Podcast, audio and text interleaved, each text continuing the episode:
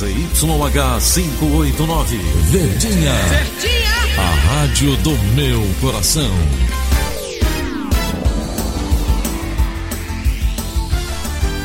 Rádio Notícias Verdes Mares 810. Atenção, emissoras do interior, para o top de 5 segundos.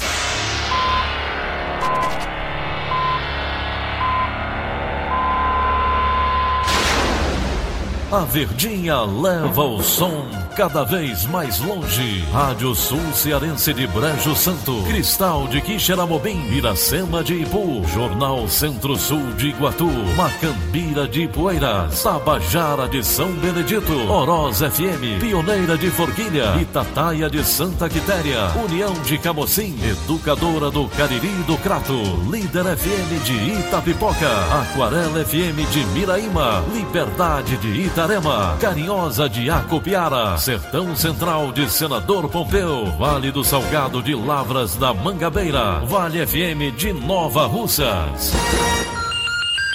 6 horas e 30 minutos, confirmando 6 horas e 30 minutos, sexta-feira, 4 de outubro, ano 2019, manchetes do Rádio Notícias Verdes Mares.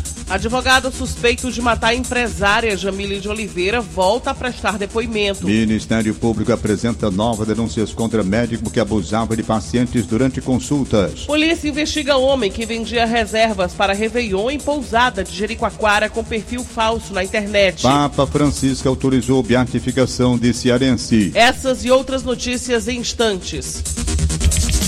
CYH 589. Verdes Mares AM. Rádio Notícias Verdes Mares. Direto da redação integrada do Sistema Verdes Mares, a jornalista Bárbara Sena traz as últimas informações. Bom dia, Bárbara.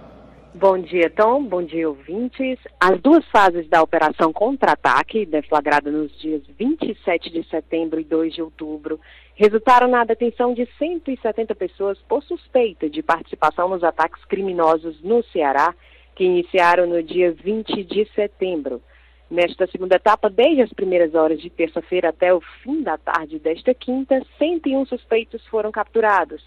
Participação dos trabalhos com, de 280 agentes da Polícia Civil que cumpriram os mandados de prisão de, e de busca e apreensão aqui em Fortaleza, em Maracanaú, Calcaia, Sobral, Itapipoca, Canidé, Iguatu, Quixadá e Juazeiro do Norte. Só na quarta-feira, 87 pessoas foram detidas, sendo 75 adultos e 12 adolescentes. A Polícia Militar colocou mais de 2 mil homens nas ruas no período da noite em todo o Ceará. Os alvos foram comuni é, comunicados com maiores índices criminais. Blitz com abordagens a carros e motos na capital e região metropolitana, além do interior do estado, também foram realizadas. Foram capturadas 14 pessoas e apreendidas 19 armas de fogo e cerca de 4 quilos de droga. A gente fala também sobre um princípio de motim registrado na Delegacia Metropolitana de Calcaia. Isso foi durante a noite de ontem. Não houve fuga e ninguém ficou ferido. De acordo com a polícia, por volta de sete horas, os presos que estavam em uma das três celas começaram a bater nas grades e gritar. A ação fez com que os outros detentos fizessem o mesmo. Os agentes que estavam na delegacia solicitaram o apoio da Força Tática, de policiais militares do 12º Batalhão, além de homens do raio. Cerca de 10 minutos depois, o tumulto foi controlado, os agentes realizaram uma vistoria no local, mas nada foi encontrado. Atualmente, a delegacia possui 17 presos, divididos em três celas, e é uma das poucas unidades distritais que ainda mantém detentos no estado. Olha só, um homem suspeito de traficar drogas tentou subornar policiais oferecendo a quantia de 3 mil reais para não ser detido, e isso foi também ontem à noite no bairro Barra do Ceará. Ele não tinha dinheiro, mas disse que ia conseguir com a irmã. Ele acabou sendo preso. De acordo com a polícia, Jonathan Freire de Souza teve o veículo parado pelos agentes de segurança do 20 Batalhão da Polícia Militar e durante uma vistoria foram encontradas 25 pedras de crack. Ao ver que ele seria abordado, o jovem ainda tentou esconder a droga e um valor de 30 reais em espécie no pneu do carro que ele estava conduzindo. Antes de ser levado para a delegacia, o homem ofereceu os 3 mil aos agentes, dizendo que ia conseguir dinheiro né, com sua irmã, caso não fosse detido. Ele foi preso e levado para o sétimo distrito policial no bairro Pirambu, onde foi autuado por corrupção ativa e tráfico de entorpecentes. O automóvel e as drogas foram apreendidos. Bárbara Sena para a Rádio Verdes Mares. 6h36. Polícia. Polícia. O advogado Aldemir Pessoa Júnior, suspeito de matar a empresária Jamile de Oliveira, prestou novo depoimento à polícia. Ele negou mais uma vez ter cometido o crime. A repórter Marcela de Lima esteve na delegacia da Aldeota e conversou com o advogado sobre o caso. Vamos acompanhar um trecho da entrevista. Vamos lá, Aldemir. A principal pergunta, né? O que, que aconteceu naquele dia em que a, a sua namorada, Jamile, recebeu o um tiro? O que, que foi que aconteceu naquele dia? Foi você quem atirou em Jamile? Não foi? Foi suicídio? Conta pra gente com detalhes o que houve naquele dia. É, nesse momento nós estamos assim nos manifestando, porque quão difícil para a defesa e inclusive para mim é, encarar uma tese até antipática, não é nem uma tese, um fato antipático, um fato que na verdade choca, porque um suicídio ele choca. E na, por esse motivo nós estávamos silentes, a gente não tinha falado, mas enfim, eu não tenho condições de pegar uma pecha de feminicida porque eu não tinha nenhum problema ou nenhuma circunstância que me levasse para tal. Então, nesse sentido, nós continuamos com a tese com, o fato do suicídio, não é nem a tese, com o fato do suicídio, porque realmente foi o que aconteceu. Eu não tinha briga com a Jamília, eu nunca briguei com a Jamília, eu ratifiquei aqui a autoridade policial, nós estávamos praticamente de lua de mel, né?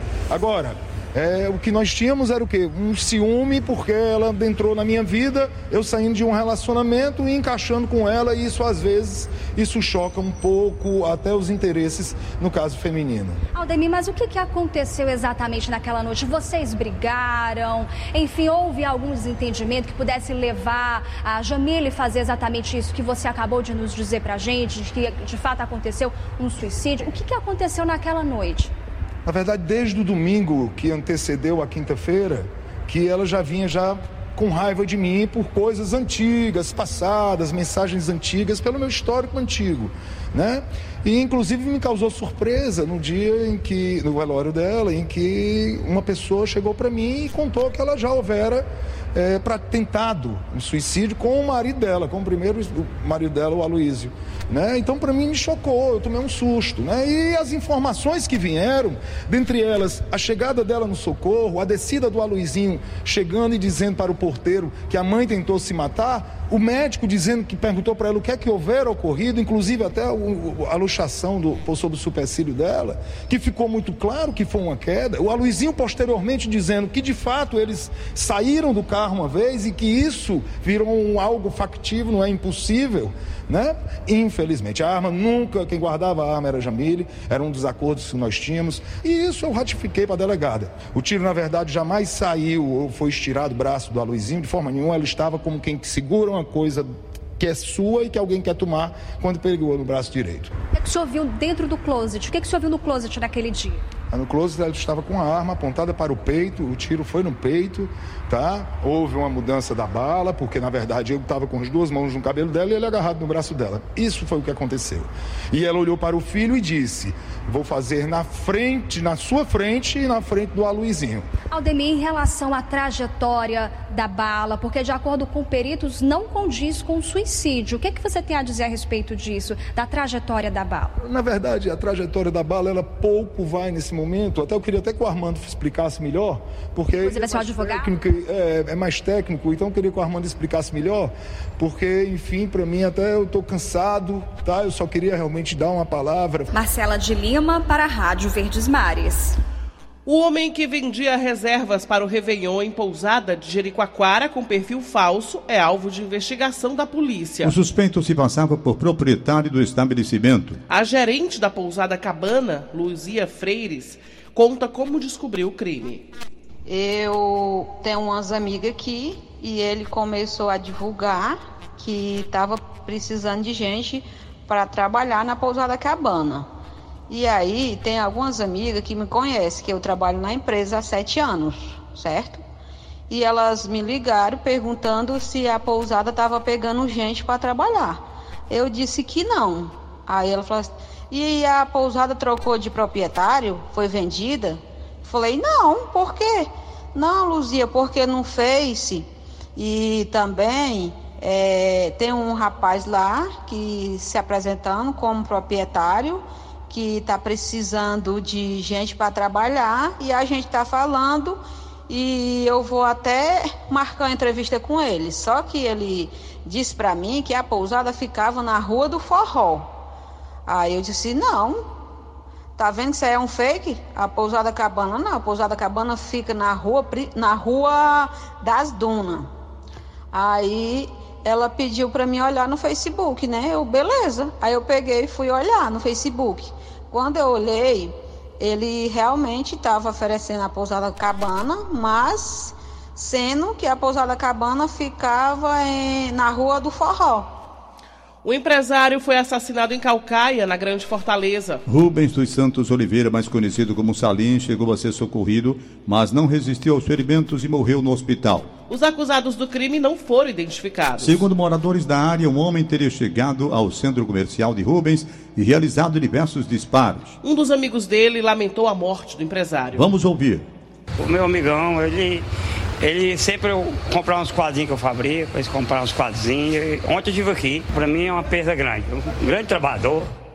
Foi presa a mulher condenada pelo assassinato da própria filha durante um ritual de magia. Vamos aos detalhes com a repórter Rafaela Duarte. Clésia Maria Rodrigues Braz, de 40 anos, estava foragida e foi presa no município do Eusébio. Ela teve a participação no assassinato da própria filha de um ano e dez meses. O crime aconteceu no ano de 2005, no Rio Grande do Norte. Na época, a criança foi encontrada amarrada e com hematomas na cabeça e também na boca. Ela foi encontrada pela polícia em uma encruzilhada bem próximo à casa onde morava com a própria mãe. A mulher foi condenada no ano de 2007 pela morte junto ao padrasto da criança. O padrasto foi condenado a 15 anos e a mãe da criança em 2012 acabou fugindo da cidade onde morava. A mulher é natural aqui da capital cearense e após buscas realizadas pela polícia, a criminosa foi encontrada no município do Eusébio. De acordo com o Ministério Público, ela deve ser transferida para Natal, onde vai cumprir a pena exatamente no local onde o crime aconteceu. Rafaela Duarte para a Rádio Verdes Mares. A polícia prendeu um vereador de Milhã, a 301 quilômetros de Fortaleza. O político é suspeito de cometer crimes sexuais. A delegacia de Senador Pompeu efetuou a prisão e o vereador vai ser transferido para o complexo de delegacias especializadas em Fortaleza. As investigações seguem sigilo para preservar a identidade das vítimas. 6 Em instantes, os detalhes do lançamento da campanha publicitária do pacote anticrime em Brasília. Rádio Notícia Verdes Mares. 6 e 44 Cidade. Desocupação de casas das Forças Armadas em Fortaleza tem preocupado moradores. Geise Viana tem mais detalhes. Lixo, entulho e até peças de roupas usadas ocupam as ruínas do que antes abrigava militares do Exército e da Força Aérea Brasileira. Após os agentes se mudarem de Fortaleza, condomínios feitos para abrigá-los foram abandonados e hoje servem de esconderijos para a prática de crimes. São pelo menos quatro casas fantasmas do Exército no bairro Cidade dos Funcionários e outras dezenas de antigas residências do Comando da Aeronáutica nos bairros Aeroporto e Praia de Iracema. De acordo com o comando da 10 Região Militar de Fortaleza, as casas na Cidade dos Funcionários não pertencem mais à União desde junho deste ano porque foram transferidas a uma construtora da cidade. Já parte dos condomínios da aeronáutica segue sem destino certo. Na Avenida Borges de Melo, as casas se estendem por pelo menos seis quarteirões, dezenas delas já sem uso. As instalações elétricas, hidráulicas, portas, janelas e grades foram saqueadas. A Força Aérea afirma que o processo relativo a esses imóveis está em andamento. Na praia de Iracema, os condomínios militares foram objeto de alienação por permuta, ou seja, uma empresa privada vai construir imóveis para a aeronáutica na cidade de Anápolis, em Goiás, e, como pagamento, vai receber as casas abandonadas aqui em Fortaleza. Os valores das transações e os novos usos dos terrenos não foram confirmados pelos órgãos públicos nem por uma das empresas contatadas pela nossa equipe. Chase Viana para a Rádio Verdes Mares. 6h46. Economia. Representantes do setor turístico estão interessados em aumentar a frequência de voos internacionais em Fortaleza. Confira com o repórter Hugo Renan do Nascimento. O Ceará tem buscado novos destinos no mundo para integrar o hub do aeroporto de Fortaleza. A empresa da Argentina Flybond, a britânica Virgin e a brasileira Latam devem lançar rotas para a América do Sul e Europa. Nesta quinta-feira, a espanhola Air Europa lançou oficialmente as duas frequências para Madrid. Além disso, a Flybond já manifestou interesse em operar de Fortaleza e Jericoacoara para Buenos Aires. O secretário do Turismo do Ceará, Ariel do Pinho, disse que vai procurar a empresa para conversar sobre os voos. Ele também está em conversa com a alemã Lufthansa, mas nada de concreto foi anunciado ainda. Fortaleza conta atualmente com 39 voos internacionais por semana. O governo do estado quer ter pelo menos 60 frequências semanais. A matéria completa está no site do Diário do Nordeste. Hugo Renan do Nascimento para a Rádio Verdes Mares.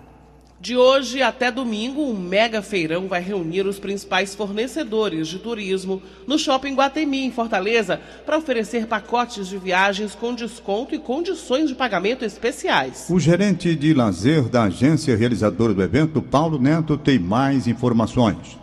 Se você pensa em viajar, não importa quando nem para onde, nós temos mais de 50 destinos em promoção e condições exclusivas que vão para viajar agora, até para quem quer viajar até junho do ano que vem. Nós vamos estar no primeiro piso, na Praça do Elevador Panorâmico. E quem quiser acompanhar todas as dicas da gente, que a gente vai estar anunciando em tempo real, digamos assim, acompanhe o Instagram da Casablanca, que é o arroba Casablanca Tour. Lá vai, vão estar todos os pacotes, todas as promoções que a gente vai estar anunciando dentro do feirão. 6h48. Política. Aprovado de forma unânime na Assembleia Legislativa, o programa Superação é voltado para garantir formação, qualificação e oportunidade a mais de 750 mil adolescentes e jovens de até 29 anos que não estudam nem trabalham, por meio de projetos vinculados a diversas secretarias. Flávio Rovelli acompanhou a votação e traz os detalhes. Aprovado de forma unânime, o programa Superação é voltado para garantir formação, qualificação e oportunidades a mais de 750 mil adolescentes e jovens de até 29 anos, que nem estudam nem trabalham, por meio de projetos vinculados a diversas secretarias. O projeto contou com relatoria do deputado Queiroz Filho, do PDT. O objetivo desse projeto é juntar todas essas políticas que já são desenvolvidas, mas que procurasse fazer um trabalho específico para essa faixa etária. Para quê? Para que a gente permita ou dê essas oportunidades a esses jovens, porque é uma faixa de extrema vulnerabilidade. O programa também abre espaço para a captação de financiamento internacional para as políticas. Foram aprovadas 14 emendas que aprimoraram o texto original. Elmano de Freitas, do PT, aprovou duas. Uma que permite a inclusão da faixa etária entre 12 e 14 anos nos projetos e outra que inclui os jovens na elaboração das políticas. Nós queremos a juventude como beneficiária do programa, mas queremos a juventude discutindo e participando efetivamente do programa. O deputado Renato Roseno, do PSOL, aprovou duas emendas.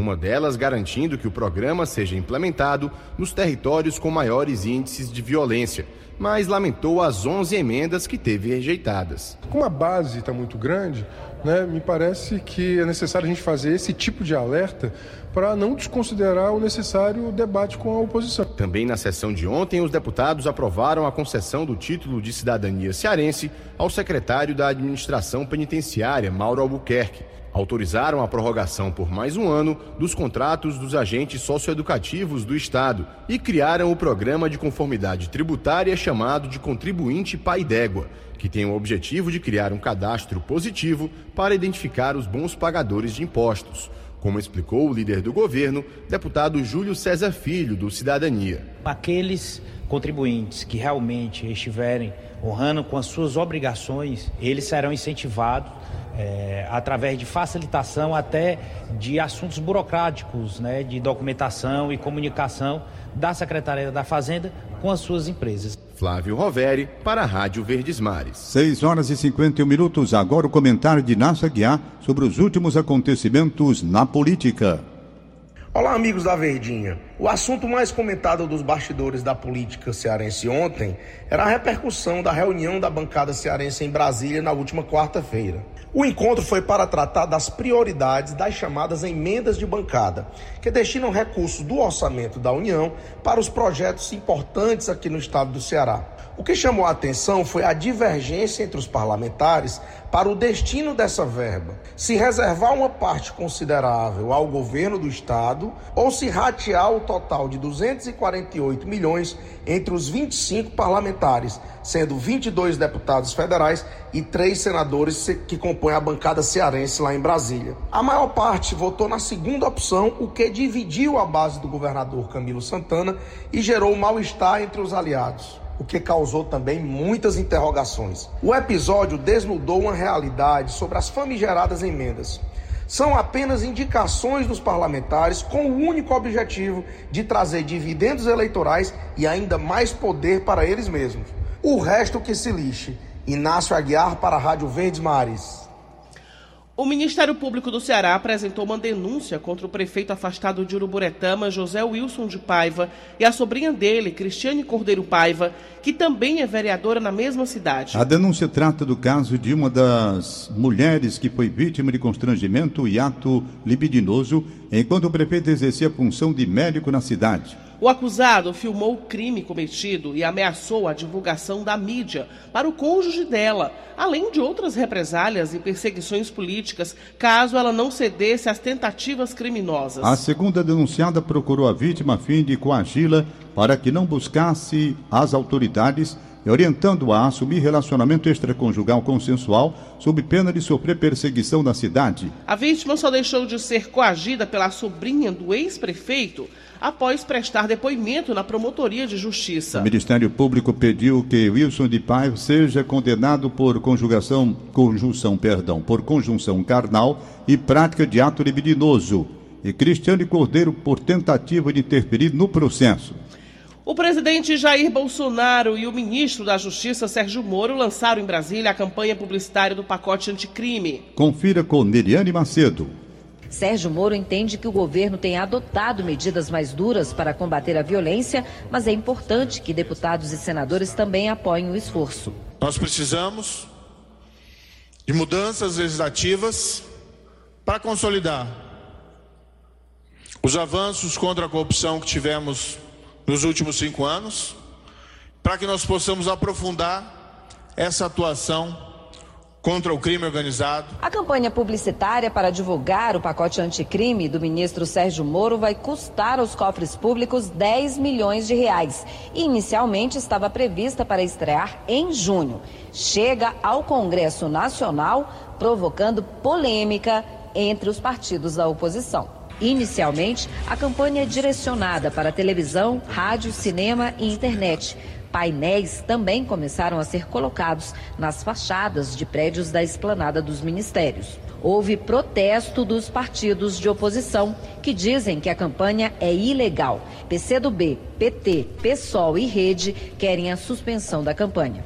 As legendas entraram com uma representação junto ao Tribunal de Contas da União para que a campanha publicitária do governo seja investigada. Enquanto o deputado Heitor Freire defende as medidas. O presidente Rodrigo Maia já criou até um grupo de trabalho é, para tratar sobre, tratar sobre é, o projeto anticrime que chegou do ministro Sérgio Moro. Essa casa vai dar o apoio sim, nós vamos aperfeiçoar a lei. De Brasília, Neliane Macedo, para a Rádio Verdes Mares. 6 horas e 55 minutos. 6 e 55, direto de Brasília, capital da República, o jornalista Wilson Ibiapina. Bom dia, Ibiapina. Bom dia, Tom Barros. Bom dia, Daniela. Bom dia, Ceará. Tom, esse grupo de trabalho que foi criado na Câmara que discute o pacote anticrime é, fechou uma proposta de emenda à Constituição, uma PEC, para que a milícia, as milícias, sejam investigadas pela Polícia Federal. O Senado Federal abre concurso público para preencher 40 vagas para cargos efetivos. Salários são de até 32 mil reais. O medo do desemprego cai e a satisfação com a vida aumenta. É o que diz uma pesquisa da Confederação Nacional da Indústria. A satisfação com a vida aumentou em todas as regiões do país. A satisfação com a vida é maior no Sul, onde alcançou 71 pontos, e menor aí no Nordeste, onde ficou em 68,1 pontos. O combate, o comércio de Brasília começa a se preparar para as vendas de fim de ano. O Sindicato do Comércio Varejista do Distrito Federal abriu as inscrições para trabalhadores temporários de final de ano. O Sindicato Varejista estima que este ano sejam abertas 3 mil vagas temporárias. Os comerciantes consideram ainda que as vendas de dezembro devem crescer 4% contra 3% do ano passado. Mais 57 agrotóxicos são liberados. Segundo dados divulgados pelo Ministério da Agricultura, o número de agrotóxicos liberados no Brasil em este ano já chega a 382. O deputado Paulo Teixeira, do PT de São Paulo, lançou na liderança do partido, na Câmara, a candidatura dele à presidência do PT. A chapa Lula Livre Resistência Socialista vai disputar com a candidatura favorita da atual presidente Gleice Hoffmann, que tem o apoio do ex-presidente Lula. O processo de eleição do PT se encerra em novembro, entre os dias 22 e 24. Até lá, as chapas podem ser inscritas para a eleição nacional. Na data, além da escolha do próximo presidente nacional, será realizado o sétimo Congresso Nacional do PT. O ministro da Economia estima arrecadar 106 bilhões e meio de reais com o leilão do excedente de petróleo da sessão onerosa, marcado para o dia 6 de novembro. Sessão onerosa foi o acordo fechado em 2010 entre a União e a Petrobras, que permitiu à estatal explorar 5 bilhões de barris em seis áreas do pré-sal na Bacia de Santos, sem licitação. No Congresso, os presidentes da Câmara e do Senado tentam costurar com o ministro Paulo Guedes um entendimento para encerrar a disputa por recursos arrecadados com leilões de áreas de exploração de petróleo. A ideia é destinar parte do dinheiro para emendas parlamentares. Essas emendas são verbas do orçamento liberadas para deputados e senadores enviarem aos seus redutos eleitorais. Essa negociação para acabar com a guerra do pré-sol pode também abrir caminho no Senado para a votação em segundo turno da reforma da Previdência. E a Caixa Econômica Federal pediu à Justiça que decrete a falência do grupo Odebrecht, que está em recuperação judicial desde junho. Segundo a revista eletrônica Cruzoe, a instituição financeira, a Caixa, também pediu à Justiça que os credores possam nomear novos administradores para o conglomerado e suas subsidiárias. As dívidas do grupo Odebrecht, que está no centro das investigações da Lava Jato, chegam a 51 bilhões de reais. Grupo Pina de Brasília, para o Rádio Notícias Verdes Mares. A fé de Santa Rita, conhecida como a Santa das Causas Impossíveis, até hoje atrai fiéis em todo o mundo. Ela nasceu em Cássia, na Itália. Sentiu desde cedo o chamado para a vocação religiosa. Mas viveu muitas dificuldades até conseguir entrar no convento das Irmãs Agostinhas. Em Redenção, no maciço de Baturité, a devoção à Santa virou até tema de documentário. Ricardo Mota conversou com o cineasta responsável pela produção. Uma mulher comum que nasceu num lugar comum e vivia as mesmas angústias de qualquer pessoa. A vocação para seguir o caminho de Deus se mostrou desde cedo, mas as tradições da época a empurraram para um casamento cheio de problemas. Desde sua morte em 22 de maio de 1457, Rita de Cássia vem conquistando devotos no mundo inteiro. Beatificada em 1627 e canonizada em 1900, a santa é procurada pelos fiéis em igrejas espalhadas por todo o mundo.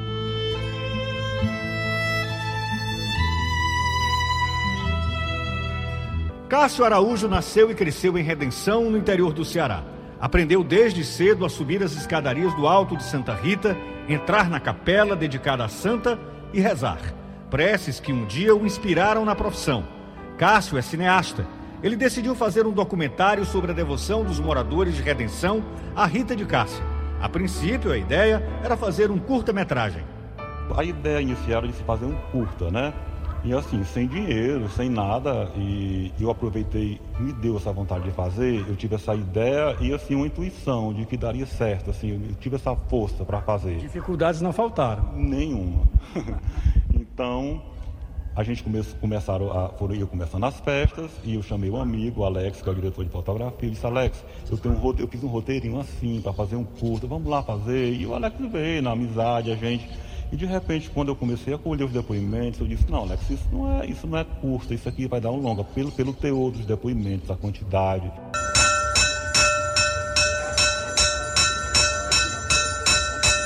Este é o cálice do meu sangue, o sangue da nova e eterna aliança. O filme Rita de Redenção faz um passeio pelos caminhos da fé, ouvindo depoimentos de pessoas que recorreram a Santa Rita de Cássia para alcançar graças Cássio Araújo delineou a trajetória de uma crença, nascida da confiança de um povo, uma mulher comum, que alcançou a santidade.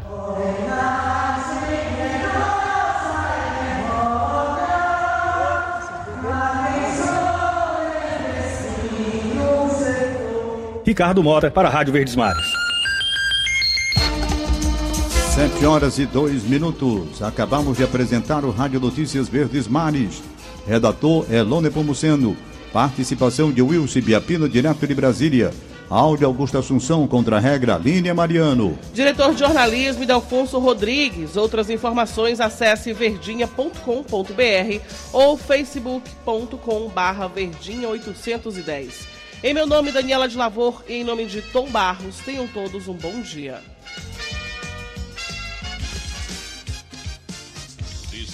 Sábado, seis e meia da manhã.